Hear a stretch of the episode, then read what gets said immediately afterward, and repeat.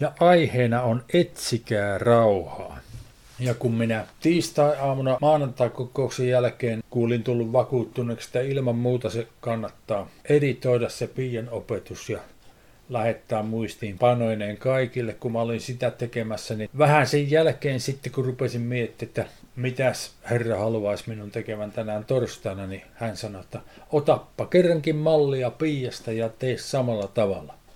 Kaivat ne vanhat profetiat kahdesta eri opetuksesta, jossa tätä aihetta käsiteltiin esille ja sitten katot, miten paljon raamatusta löytyy tukea niille asioille. Ja syynä hän selvitti, että minkä takia tämä kannattaa tällainen tehdä. En minäkään tätä ole koskaan tehnyt tällä tavalla.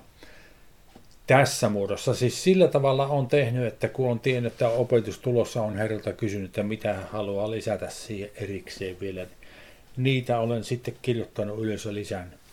Mutta tälleen aikaisemmin puhutun profetian perusteella en ole tehnyt tätä aikaisemmin, mutta hän sanoi, että se kannattaa nyt tehdä, koska tämä on niin tämä yhteys suoraan Herralta tulevan profetian ja kirjoitetun sanan välillä, kuinka se toimii ja kuinka tämä on niin, niin tärkeä asia ajan hermolla juuri tällä hetkellä.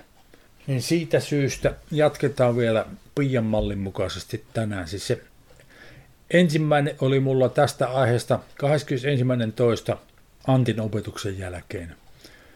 Ja mä luen sen ensin. Tässä sanotaan, minä annan teille rauhan, rauhan, siis täydellisen rauhan. Tämän rauhan minä annan teille pojassani Jeesuksessa Kristuksessa. Hän merkitsee teille rauhaa, hän edustaa rauhaa, hän toimittaa teille rauhan. Hänen kauttansa teillä on rauha minun kanssani. Hänen kauttansa teillä on rauha toistenne kanssa. Hänen kauttansa teillä on myös rauha vihollistenne kanssa. Etsikää sitä rauhaa kaikin keinoin, kaikissa tilanteissa, koska se rauha on tärkeä. Rauha on edellytys sille, että te opitte kuulemaan teidän Herranne Jeesuksen Kristuksen äänen.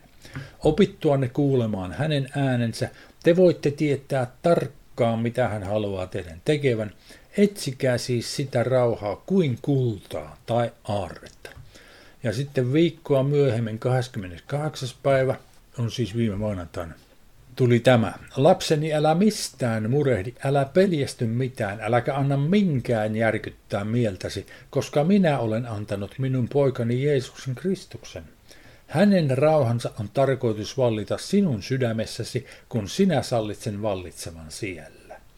Etsi siis sitä rauhaa, se on kultaakin kalliimpaa, se on timanttiakin kalliimpaa sinulle.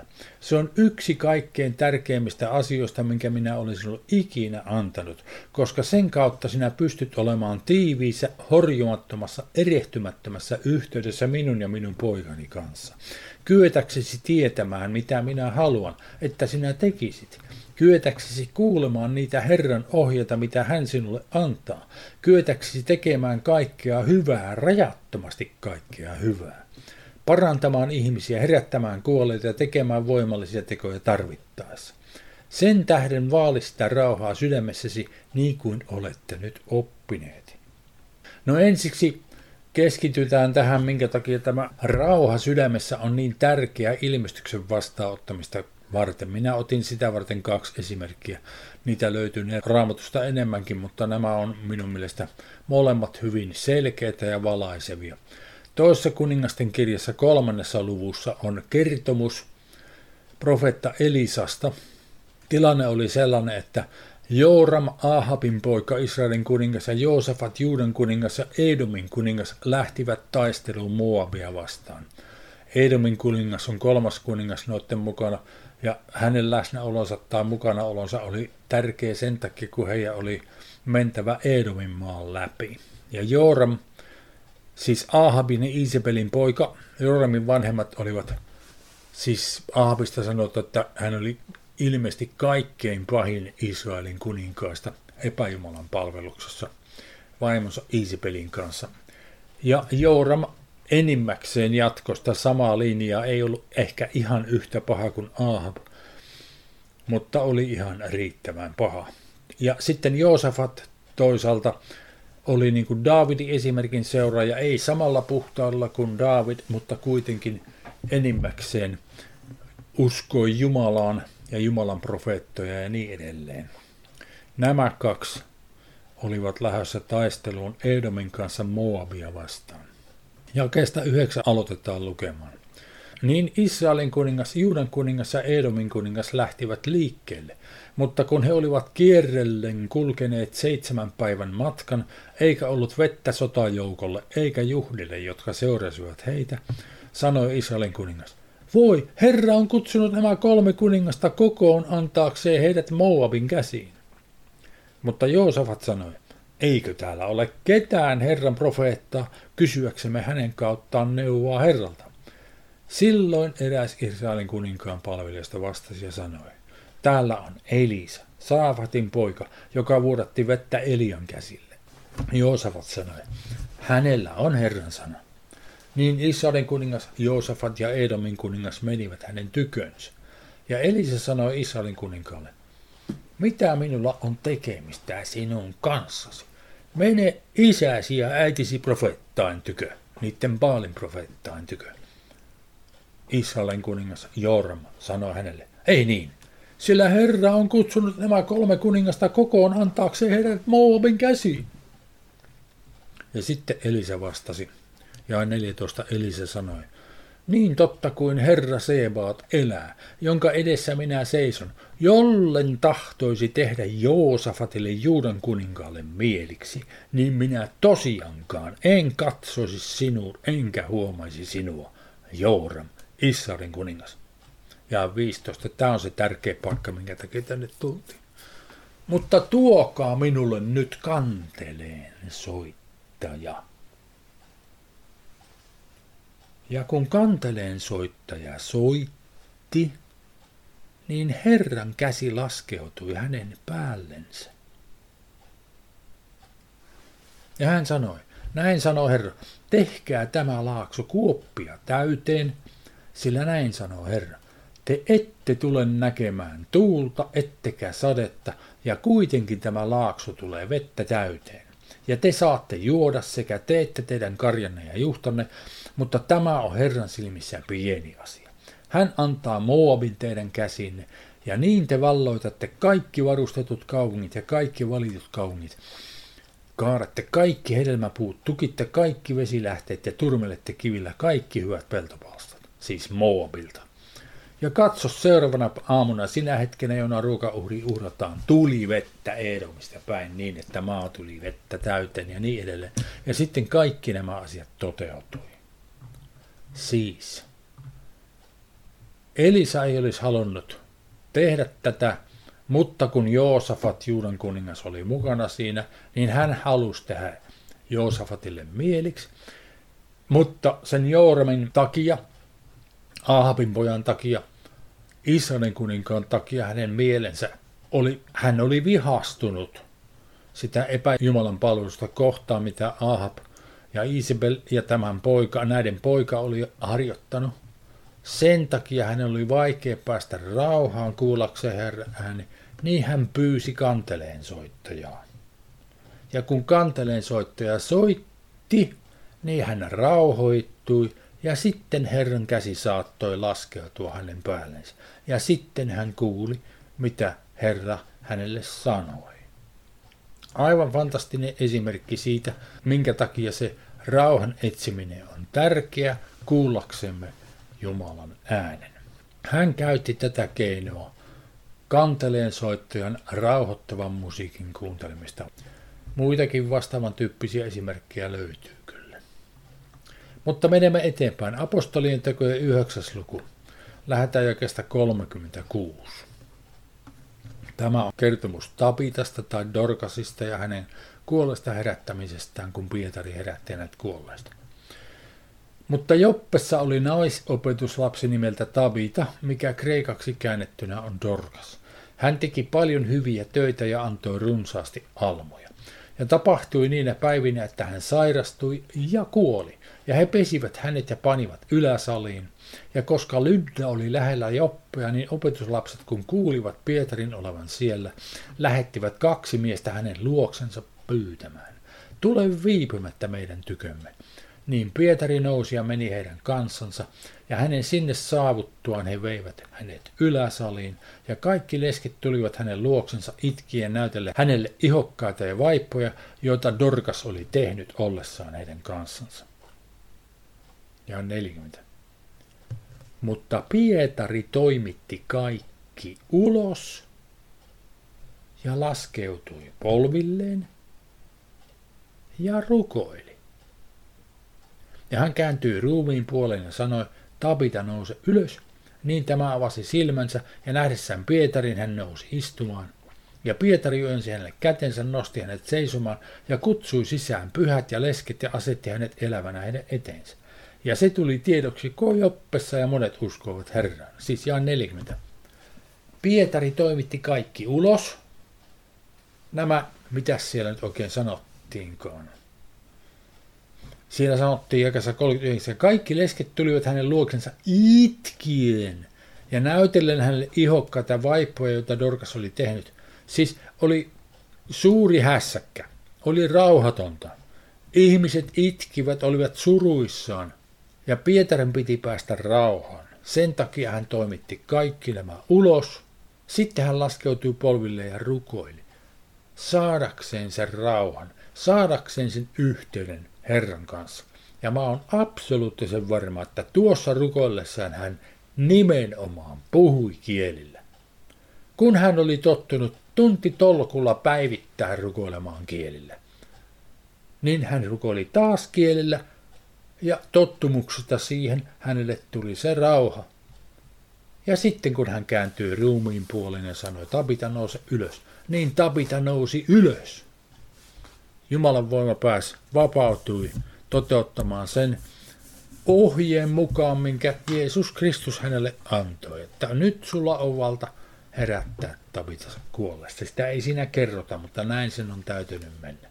No niin, nyt näiden kahden alku esimerkin jälkeen lähdetään katsomaan nyt uudestaan noita mun profetioita pätkä pätkältä ja mä koitan näyttää teille, mistä ne kirjoitetussa sanassa ne periaatteet on nähtävissä. Siis ensimmäinen lause ensimmäisessä profetiassa 21.2. Oli minä annan teille rauhana rauhan, siis täydellisen rauhan. Tämä tulee suoraan siitä Jesajan 26. luvun kolme, jota Antti silloin käsitteli myös. Tämän rauhan minä annan teille pojassani Jeesus Kristuksessa. Hän merkitsee teille rauhaa, hän edustaa rauhaa, hän toimittaa teille rauhan. Ja luetaan apostolien tekön 10. luku lähdetään jakasta 34. Tämä on siinä kertomuksessa, kun Pietari Korneliuksen roomalaisen sadanpäämiehen perheen luona. Niin Pietari avasi suunsa ja sanoi, nyt minä totisesti käsitä, että Jumala katso henkilöön, vaan että jokaisessa kanssa se, joka häntä pelkää tekee vanhuskautta, on hänelle otollinen.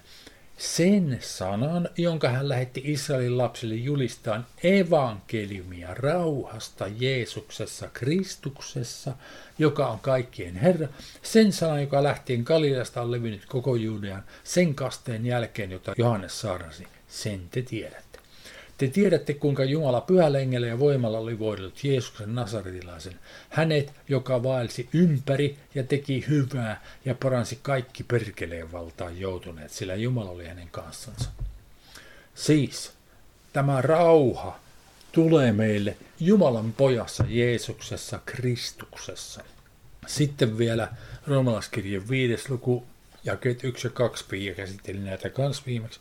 Koska me siis olemme uskosta vannuskaaksi tulleet, niin meillä on rauha Jumalan kanssa, meidän Herramme Jeesuksen Kristuksen kautta, jonka kautta myös olemme uskossa saaneet pääsyn tähän armoon, jossa me nyt olemme, ja meidän kerskauksemme on Jumalan kirkkauden toivo. Ja sitten toisen Tessalonilaskirjan kolmas luku 16 sanotaan, mutta itse rauhan Herra – antakoon teille rauhan aina ja kaikella tavalla. Herra olkoon kaikkien teidän kanssanne. Siis meidän Herramme Jeesus Kristus antaa meille sen rauhan. Seuraava lause oli, hänen kauttansa teillä on rauha minun kanssani. Hänen kauttansa teillä on rauha toistenne kanssa ja hänen kauttansa teillä on myös rauha vihollistenne kanssa. No ensin käsitellään toisen toisen luvun pätkä Mutta pistin tuohon suluissa sitten kaksi muuta paikkaa, Matteus 5.44, Roomalaiskirja 12, 17 ja 18, jotka tulee siellä lopussa vielä. Evaslaskirja toinen luku ja 10. Sillä me olemme hänen tekonsa, Jumalan teko siis, teos. Luodut Kristuksen Jeesuksessa hyviä töitä varten, jotka Jumala edeltäpäin valmistellut, että me niissä vaeltaisimme. Muistakaa sen tähden, että te ennen te lihanne puolesta pakanat, jotka olette saaneet ympärileikkaamattomien nimen niiltä, joita lihaan käsillä tehdyn ympärileikkauksen mukaisesti sanotaan ympärileikatuiksi. Että te siihen aikaan olitte ilman Kristutta, olitte vailla Israelin kansalaisoikeutta ja vieraat lupauksen liitoille, ilman toivoa ja ilman Jumalaa maailmassa. Siis kaksi ihmisryhmää, mitkä tässä mainitaan, pakanat ja sitten juutalaiset, ne juutalaiset on niitä ympärileikattuja ja ne pakanat on ympärileikkaamattomia. Ja 13. Mutta nyt kun olette Kristuksessa Jeesuksessa, te pakanat, olette te, jotka ennen olitte kaukana, ne pakanat oli ennen kaukana, päässeet lähelle Kristuksen verissä, lähelle Jumalaa. Sillä hän, Jeesus Kristus, on meidän rauhamme. Hän, joka teki molemmat, molemmat kansanjoukot, juutalaiset ja pakanat yhdeksi. Se siis kattaa kaikki ihmiset maapallon päällä. Juutalaiset ja pakanat yhdeksi ja purki erottavan välisenen, nimittäin vihollisuuden. Siis tämä tarkoittaa sitä, kun uskovia tulee tai ihmisiä tulee uskoon sekä pakanoiden joukosta että juutalaisten joukosta, niin he kaikki päätyvät siihen samaan Kristuksen ruumiiseen. Ja sen jälkeen he eivät ole enää vihollisia keskenänsä. Ja 15. Kun hän omassa lihassaan teki tehottomaksi käskyjen lain säädöksensä luodakseen itsessään nuo kaksi juutalaista pakanat yhdeksi uudeksi ihmiseksi tehden rauhan ja yhdessä ruumissa sovittaakseen molemmat Jumalan kanssa ristin kautta. Nyt näillä molemmilla ihmisryhmillä, sekä juutalaisilla että pakanoilla, on Kristuksessa myös Jumalan kanssa rauha. Ja sitten sanotaan kuolettaan itsensä kautta vihollisuuden. Se vihollisuus oli siis juutalaisten ja pakanoiden välissä. Juutalaisten ja Jumalan välissä. Ja pakanoiden ja Jumalan välissä. Ja koko tämä vihollisuus kaikissa olomuodoissaan, niin se on Kristuksessa tuhottu, purettu. Kristuksessa siis. Ja hän tuli ja julisti rauhaa teille, jotka kaukana olitte, ja rauhaa niille, jotka lähellä olivat. Ne kaukana olevat on taas pakanoita, ja lähellä olevat on niitä juutalaisia. Sillä hänen kauttansa on meillä molemmilla, juutalaisilla ja pakanoilla, pääsy yhdessä hengessä isääntykö. Siis siinä hengessä se tapahtuu. Siinä yhdessä hengessä meillä on pääsy kaikilla ihmisillä. Isääntykö, sitten me saamme tuollaisen No sitten Matteus 5, jakeet 43, 44 ja 45. Jeesus sanoo, te olette kuulleet sanotuksi, rakasta lähimmäistäsi ja vihaa vihollistasi. Mutta minä sanon teille, rakastakaa vihollisianne ja rukoilkaa niiden puolesta, jotka teitä vainoavat että olisitte isänne lapsia, joka on taivaessa, sillä hän antaa auringonsa koittaa niin pahoille kuin hyvillekin ja antaa sataan niin väärille kuin vanhuskaillekin. Tämä on äärimmäisen tärkeä käytännöllinen keino, jota kaikkien meidän kannattaa opetella käyttämään. Meillä kaikilla nimittäin on ystäviä, tuttavia ja sukulaisia – joidenka kanssa milloin mistäkin syystä, milloin missäkin tilanteessa on kaiken näköistä kränää. Katkeruutta, vihaa ja kiivastusta.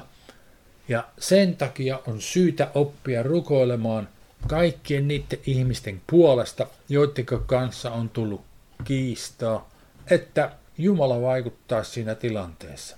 Jeesuksen Kristuksen kanssa kiellä puhumalla puhumme heidän puolestaan kiellä, rukoilemme hengessä – ja sitten Jumalan henki pääsee vaikuttamaan siinä tilanteessa ja ne olosuhteet, ne lientyy lopulta, tapahtuu anteeksi antoja.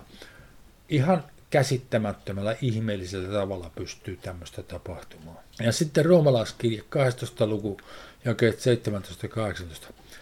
Älkää kenellekään pahaa, pahalla kostako, ahkeroikaa sitä, mikä hyvää on kaikkien ihmisten edessä jos mahdollista on, ja mikäli teistä riippuu, eläkää raossa kaikkien ihmisten kanssa. Mutta jos ei se ole mahdollista, niin sitten kai on hyvä ottaa etäisyyttä.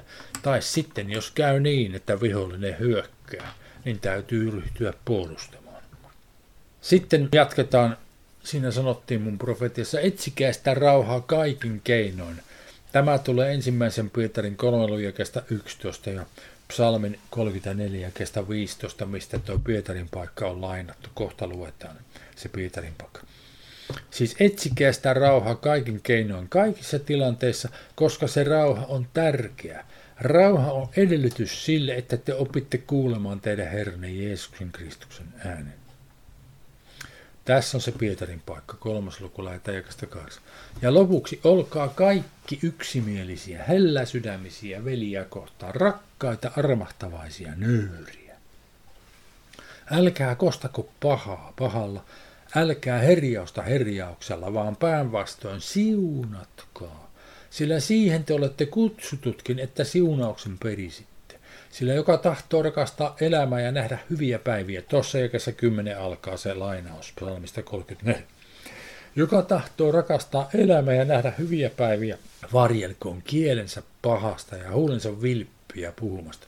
Kääntyköön pois pahasta ja tehköön hyvää, etsiköön rauhaa ja pyrkiköön siihen, sillä Herran silmät tarkkaavat vannuskaita ja hänen korvansa heidän rukouksiansa, mutta Herran kasvot ovat pahantekijöitä vastaan. Ja kuka on, joka voi tätä vahingoittaa, jos teillä on kiivaus hyvään? Opittuanne kuulemaan hänen äänensä, te voitte tietää tarkkaan, mitä hän haluaa teidän tekemään. Etsikää siis sitä rauhaa kuin kultaa tai aaretta. Se ihan oikeasti on mahdollista tietää ihan tarkkaan, mitä Jumala haluaa meidän tekemään. Se tulee meille Herraltamme Jeesukselta Kristukselta, kun hän kertoo meille. Kun me rauhoitumme hänen eteensä siihen pisteeseen asti, että meidän oma huutomme omassa päässämme hiljentyy. Ja sitten kaikki saatanan syytökset meidän sydämessämme hiljentyy.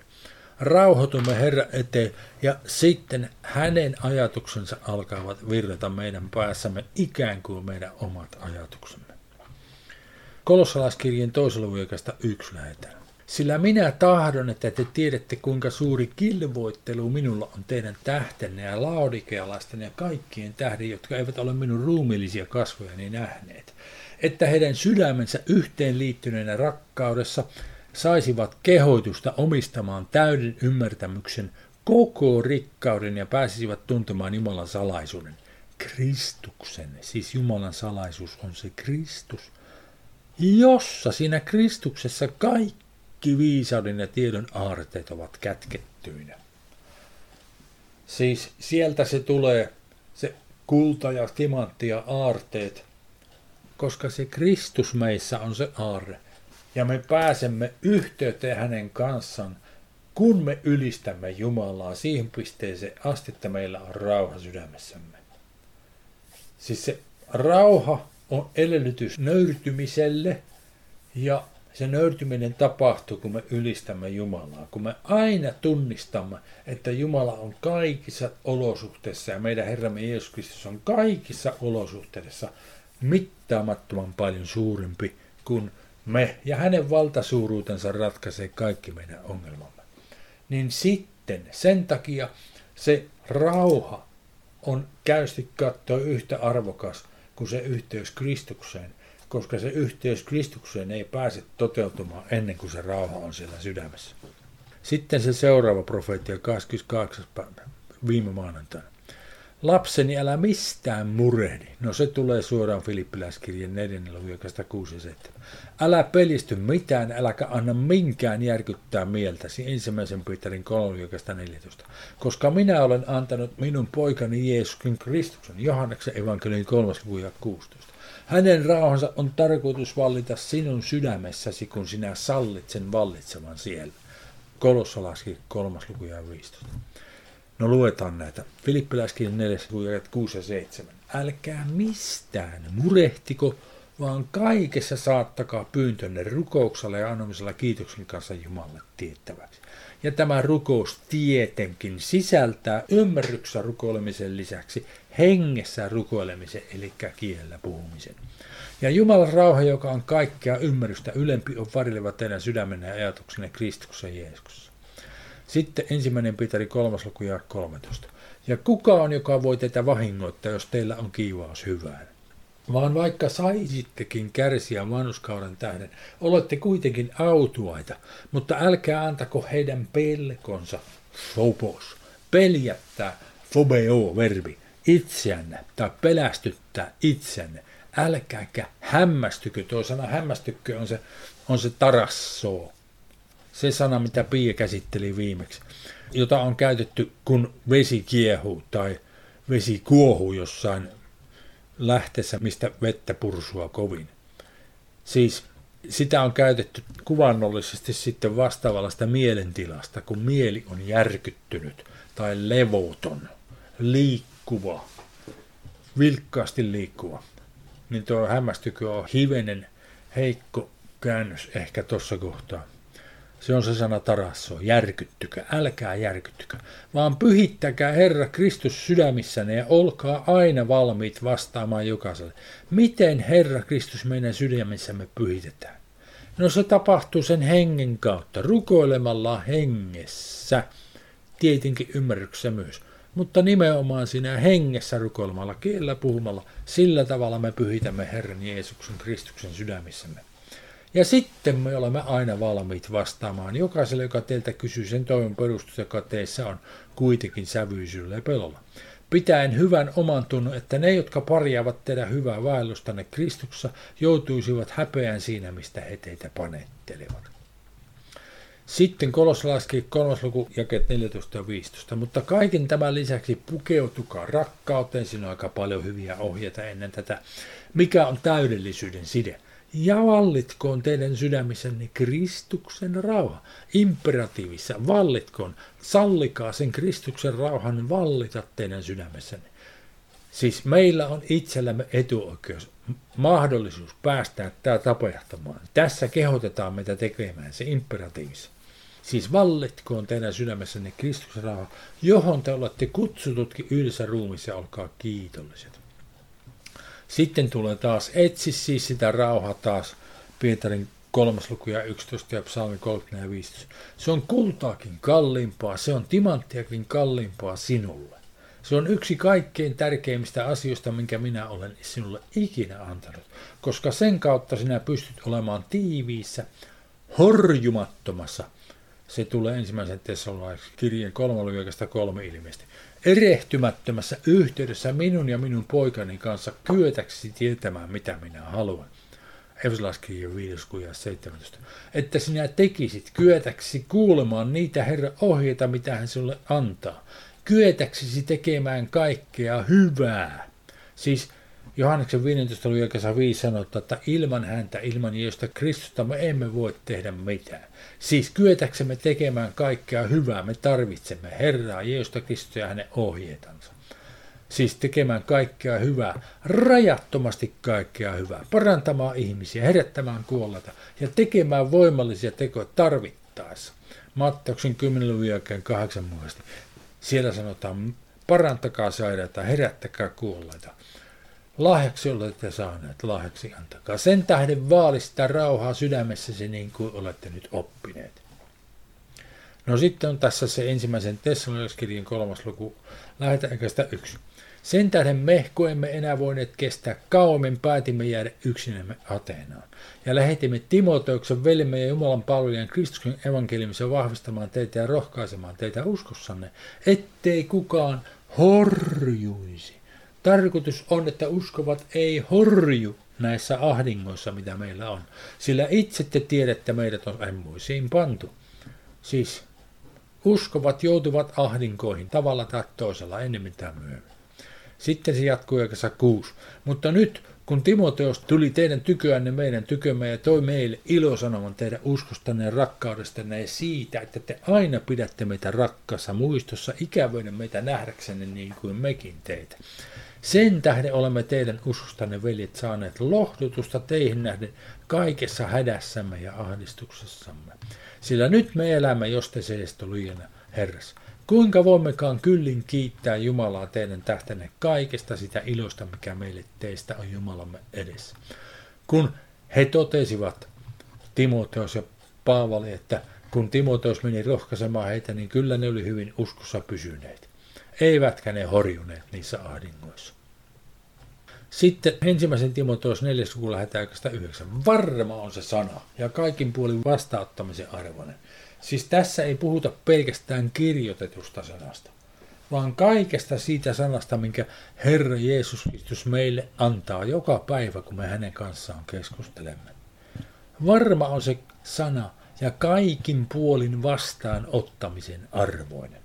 Sillä siksi me vaivaa näemme ja kilvoittelemme, että olemme panneet toivomme elävään Jumalaan, joka on kaikkien ihmisten vapahtaja, varsinkin uskovien. Tätä käske ja opeta. Ja lopuksi Evelaskirjan 5 jakeet 15, 16 ja 17. Katsokaa siis tarkoin kuinka vaalette, ei niin kuin tyhmät, vaan niin kuin viisat, ja ottakaa vaari oikeasta hetkestä, sillä aika on paha. Älkää sen tähden olko mielettömät, vaan ymmärtäkää, mikä Herran tahto on. Meidän on mahdollista ymmärtää, mikä Herran tahto on, kun me hiljennymme hänen eteensä, rauhoitumme kuulemaan, mitä hän kertoo meille. Jos emme ymmärrä kysyä, kysymme, hän selittää. Sitten kun me ymmärrämme, niin sitten me voimme tehdä Herran tahdon.